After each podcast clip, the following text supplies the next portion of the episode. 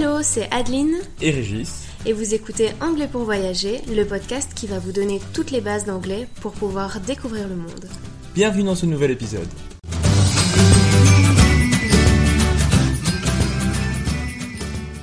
Bonjour et bienvenue dans ce nouvel épisode. Aujourd'hui, on te propose un exercice d'audition. On va utiliser plein d'éléments que tu as déjà appris dans d'autres épisodes, donc si tu as du mal à comprendre, n'hésite pas à aller réécouter les épisodes précédents. Comme d'habitude, tu vas entendre le texte une fois à vitesse normale et une fois à vitesse plus lente. Dans ce texte, la personne qui raconte son voyage a rencontré plusieurs problèmes. Essaie de lister un maximum de problèmes, il y en a 10 en tout. Envoie-nous ton score sur 10 sur Instagram, donc notre Instagram, anglais pour voyager. Tu trouveras la mini-leçon dans la communauté ainsi que le correctif de cet exercice. Donc viens vite nous rejoindre en t'inscrivant à la newsletter. Le lien est dans la description de l'épisode. Si tu veux en apprendre plus sur le vocabulaire du voyage, n'oublie pas qu'il y a notre formation Apprends l'anglais pour voyager qui permettra d'apprendre tout le vocabulaire nécessaire pour voyager au travers de 7 modules avec des vidéos explicatives et des PDF de vocabulaire téléchargeables. C'est parti pour le texte. Alors première écoute, alors première écoute à vitesse normale. N'hésite pas à faire des pauses si tu en as besoin. N'hésite pas à réécouter autant de fois que nécessaire en fonction de ton niveau. Si maintenant tu veux te donner un petit défi,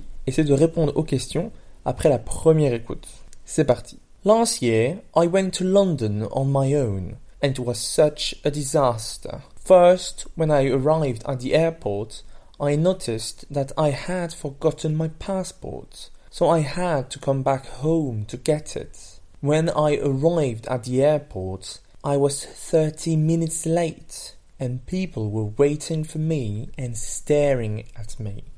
It was so uncomfortable. During the flight, I threw up because of the turbulence, and at the baggage claim, my suitcase was missing, so I filled a report. At my hotel, they had no sign of a reservation, and the hotel was fully booked. So, I had to find another place, but it was 11 p.m. I finally found a bed and breakfast and went to bed. When I woke up, my back and my legs were itchy because the bed was full of bedbugs. I went downstairs for eating a big breakfast. I was so hungry. But breakfast at this place was only one toast with marmalade and a cup of coffee.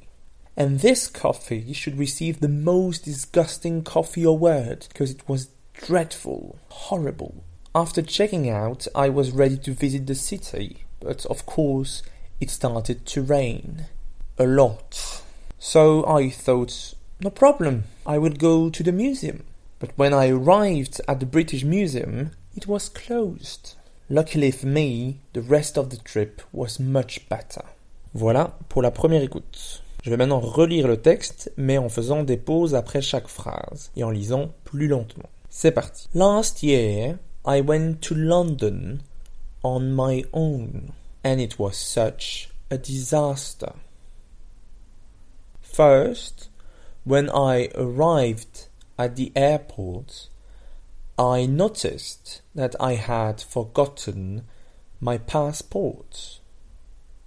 So I had to come back home to get it. When I arrived at the airport, I was 30 minutes late. And people were waiting for me and staring at me. It was so uncomfortable. During the flight, I threw up because of the turbulence. At the baggage claim, my suitcase was missing. So I filled a report. At my hotel, they had no sign of a reservation, and the hotel was fully booked. So I had to find another place to stay. But it was 11 p.m.